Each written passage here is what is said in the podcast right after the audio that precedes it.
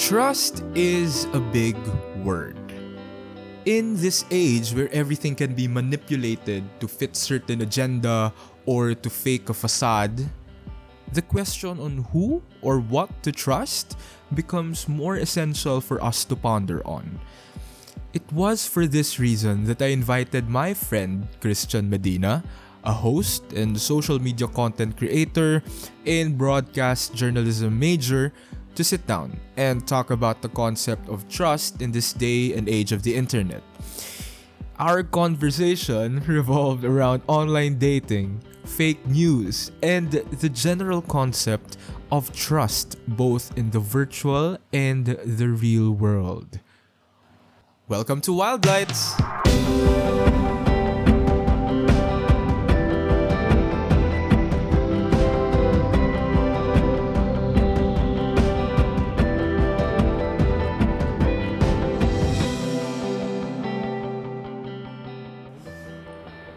Christian!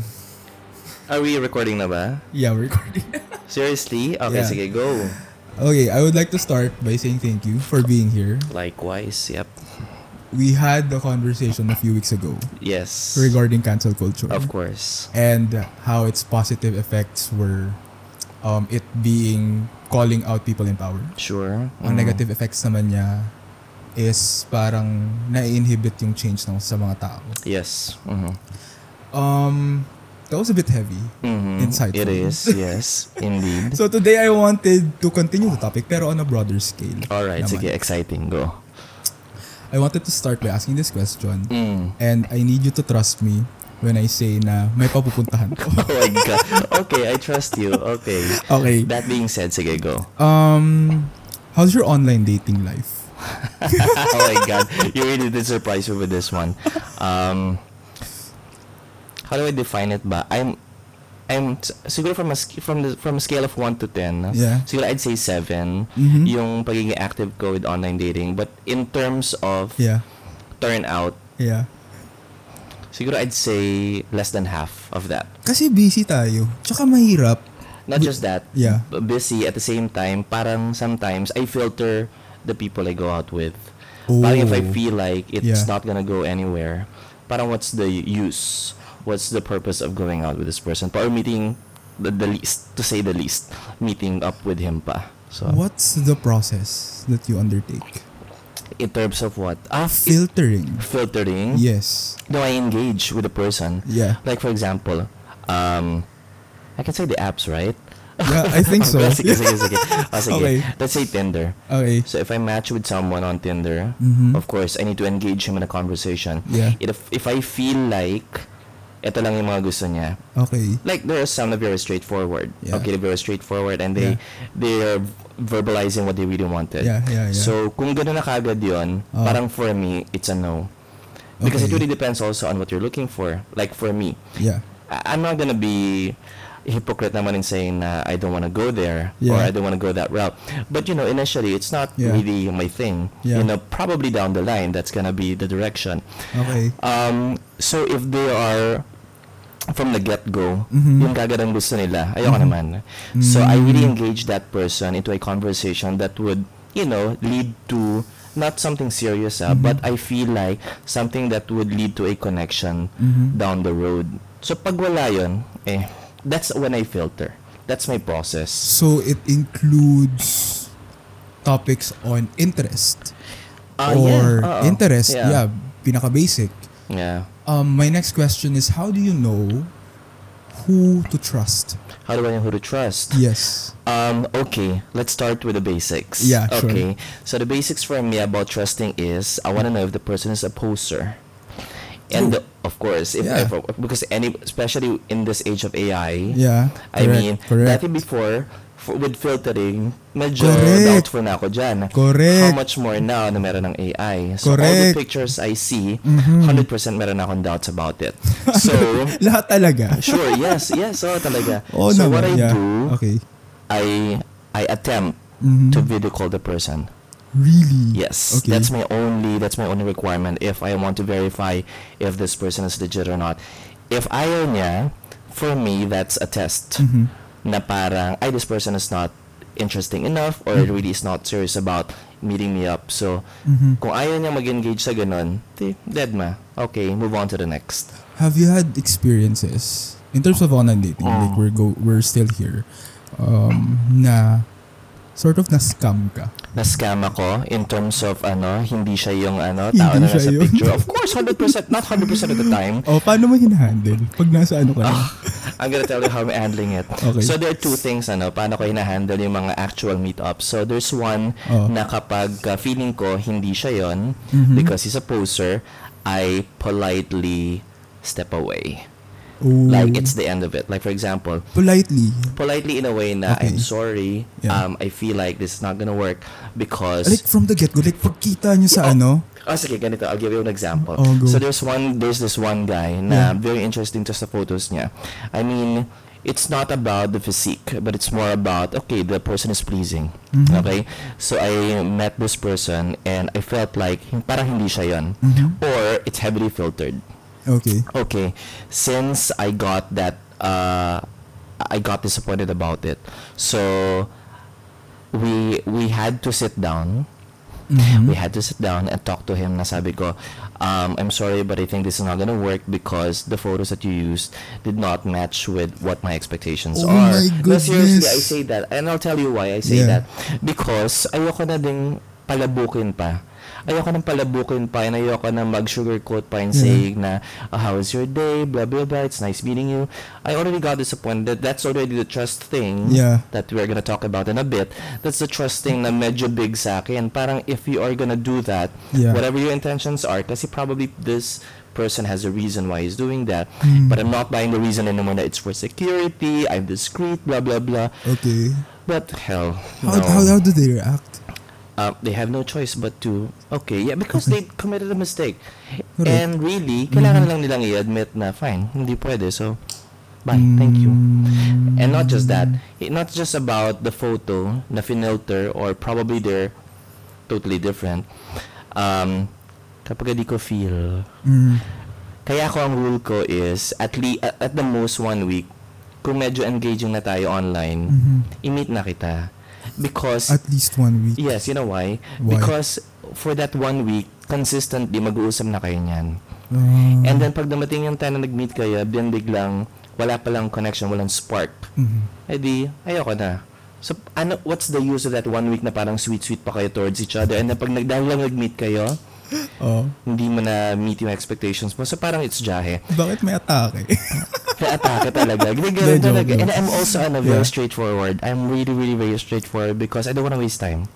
That's- I really don't want to waste time. That's exactly what I actually respect and commend about you. Ever Mm. since I've met you like a few Uh-oh. months ago. Hala, straightforward siyang tao. Like no BS. Like cut the crap oo. kind of person siya.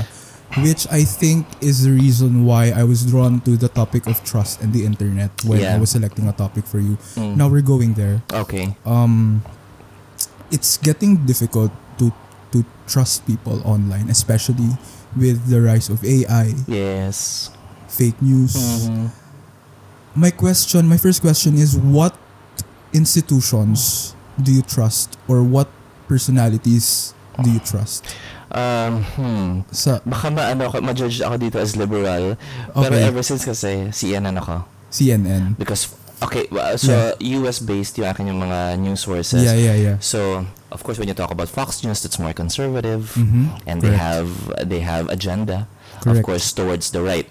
Mhm. Kapag naman Fox News, ah, b- sorry, pag CNN, um, parang early 2000 or even during the 90s, parang they were typecast as liberal leaning news organization. Yeah. But now they're trying to be progressive or in the middle because um, medyo mababa yung ratings and. MSNBC is right about, right just about the middle. Correct. MSNBC. correct So yeah, CNN and what factors do you think kind of affect who you trust uh, paano mo sabi, ah, ikaw dito ako? Kasi, syempre, meron din tayong personal biases. oh yes, Diba? uh, So, do you think that this is a factor on who you listen to? and who you trust. Correct. Actually, may point ka. Yeah. I'll, I'll tell you why. Um, like ako, very liberal yung aking views. Mhm. So I'm not gonna go to Fox News. It's not Correct. about the it's not about the ideology Yeah. or it's not about the personality. It's about that's what I believe in. So if I am a liberal, I'm not gonna go to Fox News to talk about conservatism. I mean, I'm willing to listen Correct. about their views, but in terms of I mean, they're obviously they have an agenda. Number one, number two is they're gonna go against the left, Yeah, which is yeah. the liberals. So why would I listen to those people? So ako, Yeah. in terms of my view, it has to be aligned with who I am listening and watching. Yeah. And at the same time, medyo contrary naman din siya sa views ko. I am willing to listen. I have an open ear for those who yeah. have separate views than, or Yeah. opposite views than mine. But I mean, I'm still leaning towards what I really believe in. That's interesting kasi yan yung reason kung bakit sobrang polarized ng society, di ba? Oo, Do you totoo. realize na parang ngayon sobrang fixated tayo sa kung ano yung iniisip at pinaniniwalaan natin to the point na, na pag an, uh, if an outlet um, presents information that is contrasting to ours, Mhm. matic dismiss. Exactly. Yeah. Parang even if sabihin nating okay, I have an open ear and I'm willing to listen. Yes. It's also selective listening. You know why? Because um, sadly, Yeah. okay, ako journalism ng course ko back in college. So yeah. journalism ethics and facts-based um, narration is Mm-hmm. really my I would say my foundations. Mm-hmm. Okay? Ang sadly kasi nangyayari ngayon is anybody Mhm. anybody can put out information Mm-hmm. on social media kahit hindi verified, kahit hindi facts-based, kahit correct. hindi siya kahit hindi siya sourced and kahit hindi siya written by legitimate journalists. So anybody can put out information and they can spread it out as much as they can. So Mm-hmm. yun nakakalungkot doon. At the same time, itong mga individuals or pages na to, they have following. They have a huge following. Yeah. So the sphere of influence is really wide, Mhm. which is very sad. Now, nakakalungkot, nakakalungkot lang because um, nauso din yung fake news, nauso din yung term na fake news, nauso din yung dinadelegitimize Mhm. yung mga legitimate organization. So it's really, really sad. Am I, diba? So it's really sad Mhm. na parang nasira yung legit journalistic ethics and practices. So, ayun. And anybody can put out information out there kahit hindi naman siya totoo. And people believe it sadly. You've you've graduated broadcast journalism. Mm. If I may ask what year? Oh God, 2004. so this was like 19 years ago. How do you how do you see it has evolved? Um, it has evolved because of the advent of social media. Mhm. Seriously, because during that, during my time, Mhm. and even during the 90s, talagang, like for example, CNN. Yeah. CNN is the gold standard Yeah. in journalism. Okay. Really. But because of the advent of social media and Mhm. there's a lot of people already putting out fake, fake news online, they were legit- legitimized Mhm. Nabash sila and then here comes Trump and yung mga ganon and all all the other supporters. So um nawala yung nawala yung trust with CNN so it's because of social media really. It's really about anyone can put out information that it's not even verified. So yun nakakalungkot dun because there's no filter anymore. Factor din dito yung yung social beliefs that are popularized at that time. Right. Tingin ko um uh social media it does not necessarily promote yes promote dangerous ideologies yeah but it exposes correct the yung baho ba exactly ng pag-iisip ng tao on Mhm. certain aspects of certain issues. exactly So, in a way, amplifier siya correct talaga ng kung anong pinuput out ng people in power, especially media outlets, Mhm. especially um, journalists, Mhm. especially influential people. Mhm. Um, kind of talk to me about sa aspeto naman ng media personalities. Okay, by the way, I love the wine, ha? I just want to tell everybody that we're drinking wine while we're doing this conversation. Okay, sige, go. Media Okay. personalities, what about? Yeah, med- I'm curious about media personalities. Hmm, Who do you trust? who do I trust? Jessica Soha, number one. Okay. Actually, before, I'm... Oh. I'm very... I, and, and Karen Davila also. Locally, ha? Yeah. But, you know, um... You, you have to look at the consistency of the person. Mhm. So, like for example, a certain if a certain news personality or journalist Mhm. had changed his or her views, Mhm.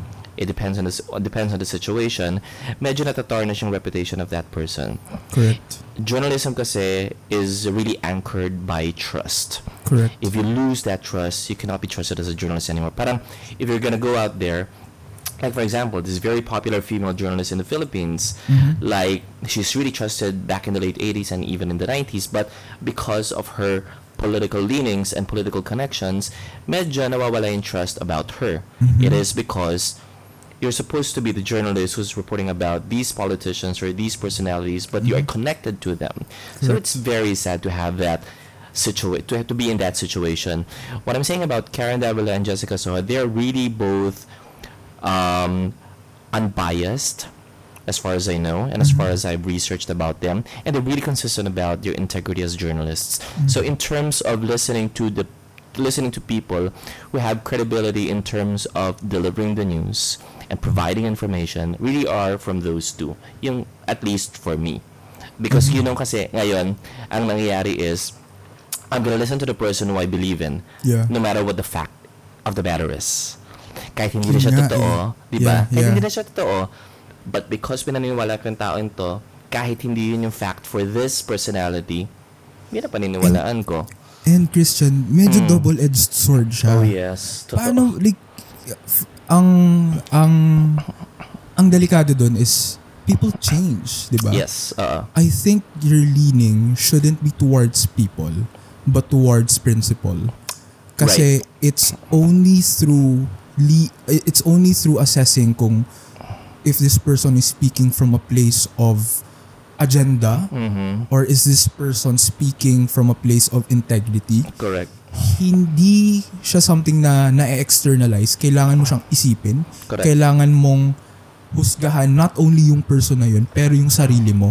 Kung Exactly. meron ka bang cognitive biases na at play sa Exactly. factor na to. So, man, hindi siya hindi siya single single facet. Kailangan Yes. multifaceted siya. Mo siyang Exactly. pag-isipan. Actually, at the end of the day, it's not Yeah. really about the person or the personality you're watching. Yeah. It's about how you how you filter and desensitize information. Correct. Ikaw yun eh. Ikaw yun. So, for example, even if I'm listening to Jessica Soho, I see to it also that I listen to and I read, Mhm. not research in a deeper level, but I think I think I have to read more Correct. because as a consumer of Mhm. news and information, it is my responsibility. eh, It is my responsibility to to catch and to look for what the true value of the information is. Yes. Kung anong totoo. Correct. Kasi, although, oh, sige, fine, I trust Jessica Soho, I don't want to research anymore because I know this person, I know that she trusts over the years, over the Yeah. decades, siya talagang pinagtitiwalaan ko. But at the same time, if you feel like it's something na parang confused ka or Mhm. conflicted or parang still doubtful about the information that Yes, you're correct, correct, receiving, it is your responsibility again at the end of the day to do your research and especially during elections because Mm-hmm. it has you have your that responsibility because it involves about the future of the country etc but down, but the bottom line is you really have to be able to research kung ano yung totoo if Mhm. that especially if that matters to you and if it influence other people And dito din pumapasok yung usapin ng agenda. oh yes Ah. because it plays a big role. Um, I I listened to one podcast recently, and sinabi nila that the changes throughout journalism in the recent decade was Mm. caused by um, the agenda of several powerful people who ha- actually have bought media corporations. oh yes ah. So factor din siya like Mhm. how sino ang malinis tingnan sa balita, correct sino ang madumi tingnan sa balita. correct And this plays a huge role and it highlights the importance of doing personal research Exactly. especially on on sensitive issues Exactly. so hindi talaga siya it's not that on your point na parang pag si Jessica Soho nagbalita talagang lahat 100% papaniwalaan natin kailangan din nating magbasa at Kailangan. is mm. we have to inform ourselves on these issues so that we can make proper stances kasi sobrang delikado Mm-mm. if ever we let these dangerous information trickle to to our society Precisely. precisely and um lalo pa sa kultura natin na halos Alam na. halos lahat ng tao madaling maniwala. Oh yeah. Oh yeah. I could not blame, especially Filipinos, I couldn't blame them as well because syempre busy din yung mga taong to. Wala silang time to research. Sa bagay. Parang, oh, like for example, kaya eh, well, they would, they will have the time to research if it matters to them. Yeah. If it's gonna affect them. But if it's just normal news, I mean, oh sige, ito yung sabi ng 24 oras or ito yung sinabi ng TV Patrol, edi yun ang balita. Yun ang Yeah. nangyari. Yun ang kontrobersya. yeah. But if it matters to you, I'm gonna sp- gonna specify an example. If it's electing a public official, Mhm. Kung ganun ka ka-concerned sa pagpili ng iyong ihahalal, talagang hindi lang ito about sa debate na pinresenta sa GMA7 or sa ABS-CBN but also it's about you researching about the person, his track record, his experience, his stance about many issues. So, yun yung tao, yun yung consumer, yun yung time na nagre-research sila. But, you know, other than that, kapag ka normal na balita, i- iaasa na nila yan sa trusted nila ha, na news organization. the thing that's also a factor and at play here Mm. is Christian, what do you think is the responsibility or ano yung porsyento ng responsibilidad ng isang individual na mamamayan Mm. and sa korporasyon tulad ng Facebook? Kumbaga. It's an interesting question. You know what? Diba? There's a lot of things that Facebook can do in terms of Correct. Kasi factor din yan. kasi Diba? sila yung platform. Sila Exactly. yung platform, sila yung nagsis- sila yung tool to spread these pieces of information. Sila yung nagiging vehikulo para sila para panggalingan ng balita at inform- impormasyon.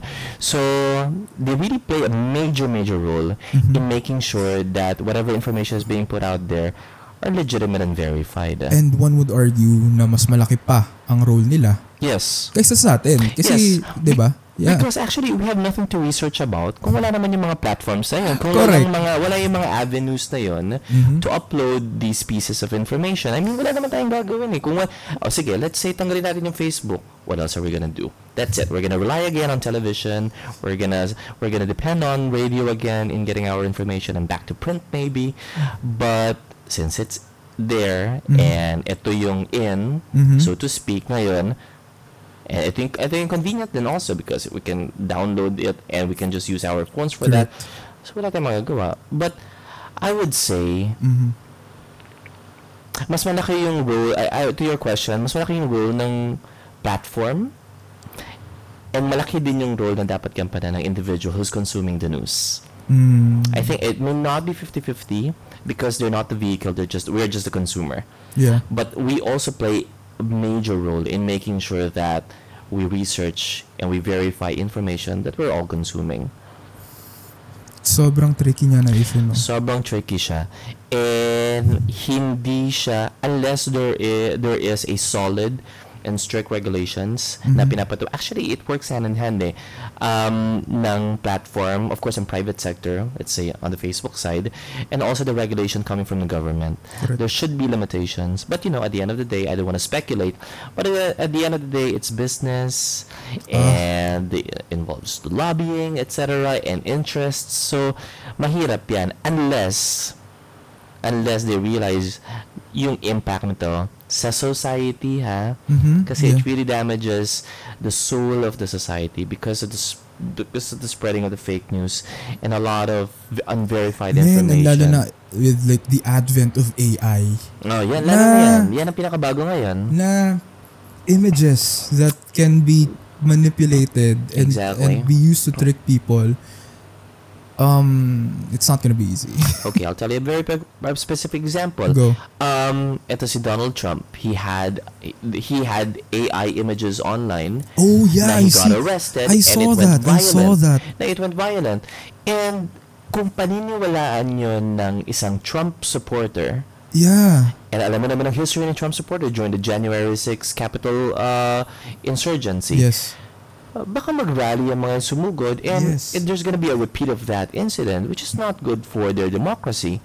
So, yun yung takot. Eh, kaya dyan naman din pumapasok talaga yung responsibility natin as a consumer of Mm-hmm. news. Wait lang, uso ang AI ngayon. Baka naman fake photos yan. Correct. Let's and then we're gonna go back to the news organizations who do all the research and everything else. Totoo bang na-arrest siya in this fashion? Mhm. At kung hindi naman, eh, there's Then no way to- to react violently why about we'll it. have to debunk it. Mm-mm. Um, Kristen, let's let's go back to um the re- real world, the relationships that we have Mm. with our families. Yeah.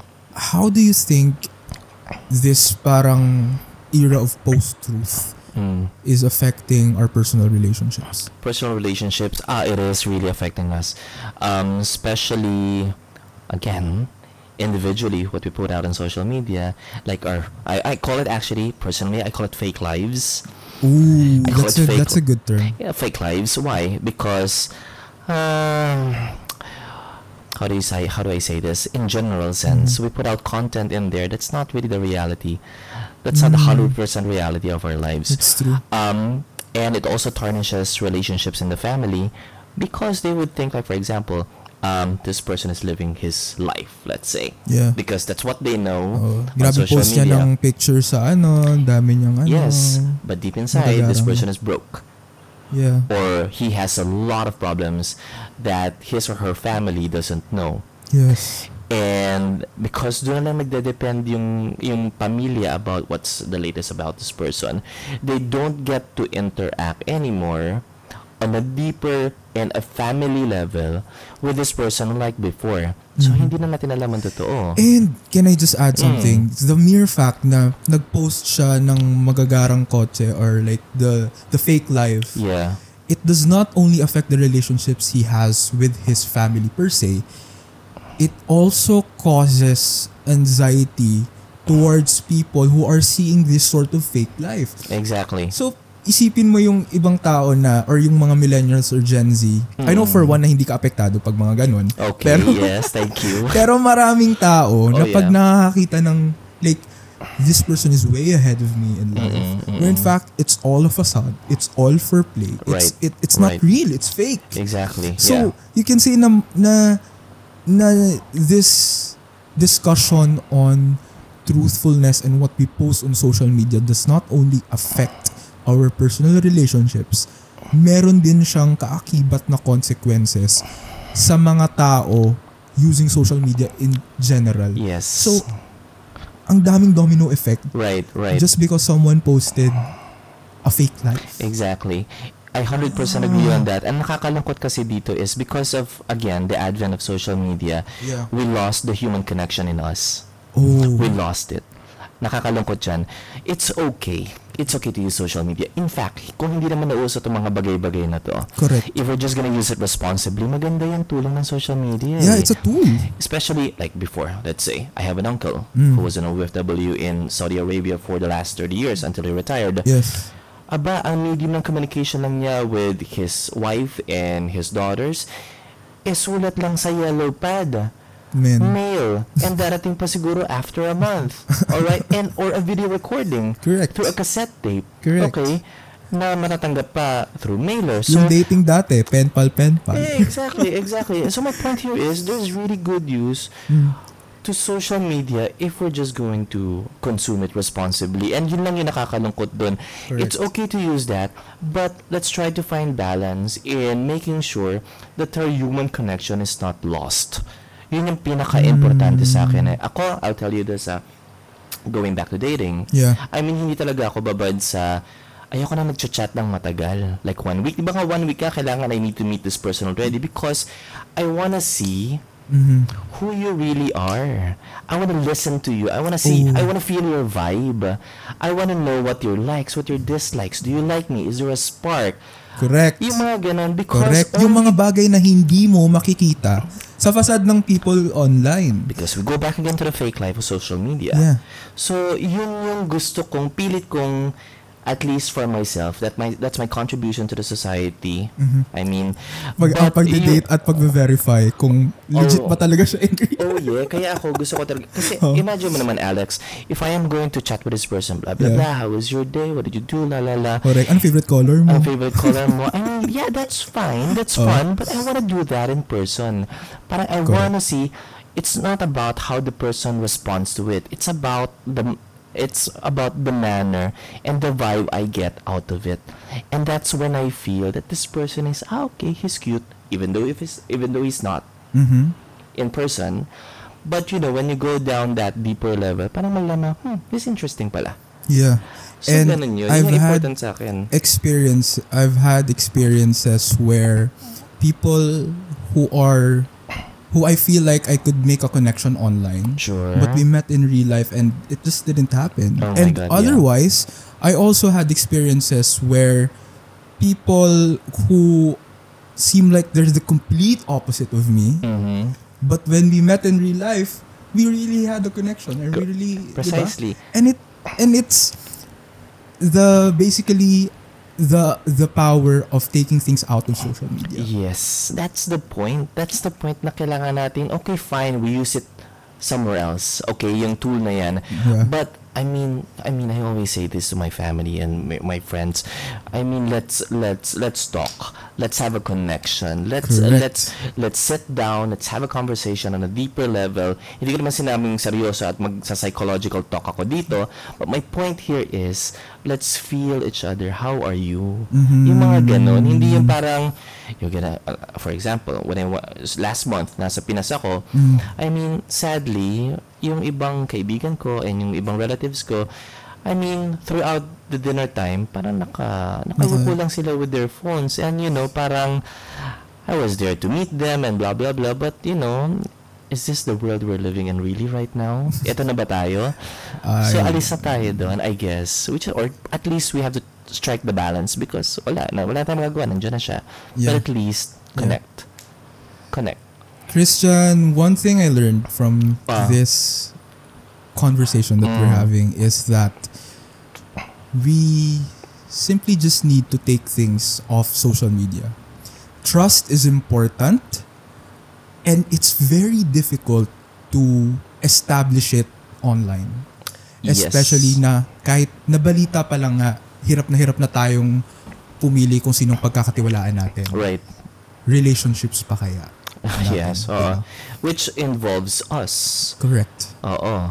And this also, I mean, sa dalawa sa facet ng balita, Mm. we'll have to research on our own. Like it's very difficult to just abs- continuously absorb everything that we see on social media. Right. We have to do the work. We have Yes. to to know and to be Mhm. well informed on our own. Yes. Sa aspeto naman ng mga relationships natin, it's always better to value the people that we have in real life Oh yes. Oh yes. and to establish and to improve the trust here. Kasi we're living in this world. Right. I love it. and and that's all I want to say really I mean let's just have the connection the deeper level of connectivity as I would want to say it and I would want to put it in that fashion because yun yung nawawala as in before it's too late.